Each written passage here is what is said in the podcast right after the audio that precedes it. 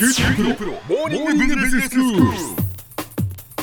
今日の講師は九州大学ビジネススクールで産学連携マネジメントがご専門の高田恵先生です。よろしくお願いします、はい、よろしくお願いします。先生前回から新しいまあ言葉というか概念、うん、DEO をご紹介していただいています、ねはい、まあ今本当にそのビジネスを取り巻く環境というのがもう激変していて、はい、企業の平均寿命なんかも短くなってるわけですよね、で今までのそのビジネスリーダーではもう通用しないというふうに言われる中で、うん、新しいその概念 DEO デザインエグゼクティブオフィサーというのが提唱されたというお話だったんですけれども、ねはい、今日はその続きですね。そうですね。その DEO の具体的な像について今日はあの明らかにしていきたいと思います。はい、前回からご紹介しているその CEO から DEO へっていうその本の中で紹介されている内容なんですが、はい、CEO、うん、従来のトップとそれから DEO、の違いって一体何なのっていうことを分かりやすく対比させているところがあるんで、はい、それをちょっと見てみましょう、はい、まずですね従来の CEO っていうのは計画を実行する、うん、ま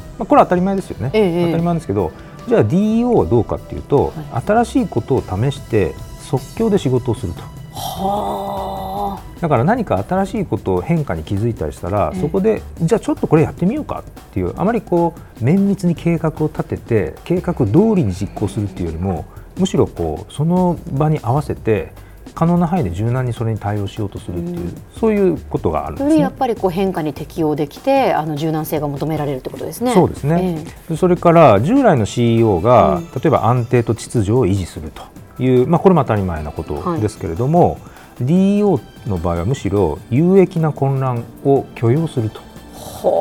だから混乱は起こってもいいと。いろんなコンフリクトが起こったり混乱が起こる中から新しいそこ価値が生まれるんだっていうことなんですね。それからあの従来の CEO が正確さを求めるということに対して、はい、DEO は曖昧であることが苦にならないと。でこれはですねもう細かくすべて自分が把握できて予見できていないと落ち着かないトップって多いんですね。だと思います。えー、だけれども DEO はむしろその不確実性をある種楽しんじゃうというか、まあ、世の中ってそもそも不確実なものなんだという前提で仕事に当たるということなんですね。うん、それからあの CEO っていうのは従来はまあ自分トップにいて部下に仕事を任せるということなんですが、うん、DEO の場合は部下と一緒に仕事をすると。だからコラボレーションなんですよね。それから CEO はマニュアルに従う、まあ、これそうですけど当たり前ですけども DEO の場合は状況に応じて変更して改善を繰り返すと。だからマニュアルそのものを常に変化させていくということなんですね。はい、それから従来の CEO は失敗を嫌う、まあ、これはやっぱりそうかもしれませんね。だけど DEO の場合は失敗から学ぶということなんです。でこういった DEO の特徴に挙げられている項目っていうのは、分析とか計画を非常に緻密にやって戦略を作って事業計画に沿ってビジネスをやっていくっていうような、まあ、20世紀型のスタイルではなくって、まあ、むしろ変化に柔軟に対応しながら必要に応じて仲間を集めて競争つまり共に作っていくですね。競争を育んででより高い次元の目標設定へとこうどんどんこう結びつけていく。でそういう活動を自分がリードするっていうような、まあ、そういう姿なんですね。はい。でまあ、この本の中ではですね、DEO 個人が備えるべき特徴としてはまず1つ目に変化を起こす。変化を奨励して変化を推進するっていうことが競争上の強みになるんだということを理解している、うん、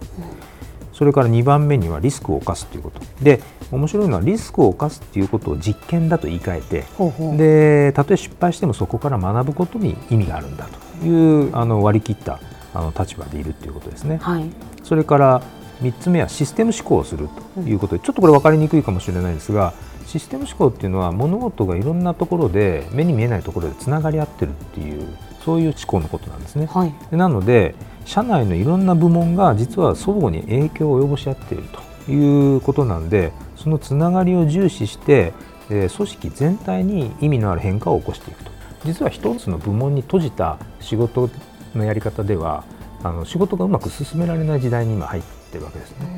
だからむしろいろんな部門間を超えた影響とかそのつながりがどううまくこう機能するかっていうことをちゃんと理解して仕事をこうやっていくっていうことなんですね。はい、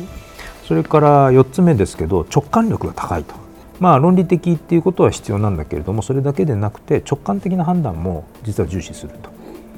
それから5番目ですけど社会的知性が高いとでこれはですねあの社員とか顧客とかそれから見ず知らずの人たちともこう積極的に過ごすことで新しいアイデアとか改善策とかっていうのをこう生み出していくと、えー、いうことですね。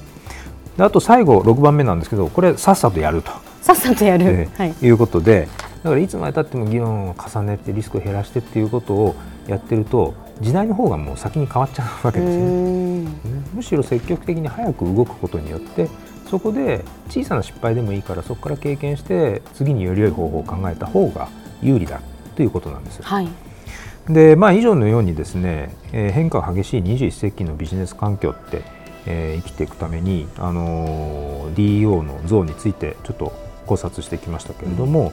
うん、これってですね実は近年のアントレプレナシップ教育で重視されている特徴と非常に重なっている部分が多いんですね。はい、ちょっと荒っぽく言えば21世紀の例えばビジネスのリーダー像っていうのとあの前回から今回にかけて紹介している DEO という像とそれからアントレプレナーの像っていうのはこう3つのタイプの像がこうそれぞれ中心に向かって円が重なっていって、重なる領域がどんどん増えているようなどんどんこう同一化同質化していっているような、まあ、そういうふうに思えるんですね。はいはい、でその中心部分にある特徴を兼ね備えた人材こそが、まあ、これからの社会で高く求められているような人材じゃないかなと。でまあ、ちょうど QBS ってですね2015年から育成すべき人材像っていうのを経営と産業技術の知見のもとに変革をリードしアジアで新たな事業価値を創造する国際的なビジネスプロフェッショナルっていうのを掲げてるんですけど、ええ、要は積極的に変革に挑戦をしてそこから価値を創造するという点においても、うん、まあ、QBS が育成する人材像っていうのは、まあ、DEO 的な素養をまあ備えたものじゃないかなというふうに思うわけです。はい。では先生今日のまとめをお願いします。はい。DEO の特徴っていうのを見てみると近年実はアントレプレナシップ教育で重視される要素と非常に重なる部分が多いんです。でまた QBS が掲げている人材像にもまあ相通じる部分っていうのは非常に多く含まれているようで、まあ、引き続きこの DEO という概念についてはですね注目していきたいと思います。今日の講師は九州大学ビジネススクールで産学連携マネジメントがご専門の高田恵先生でした。どうもありがとうございました。はいありがとうございました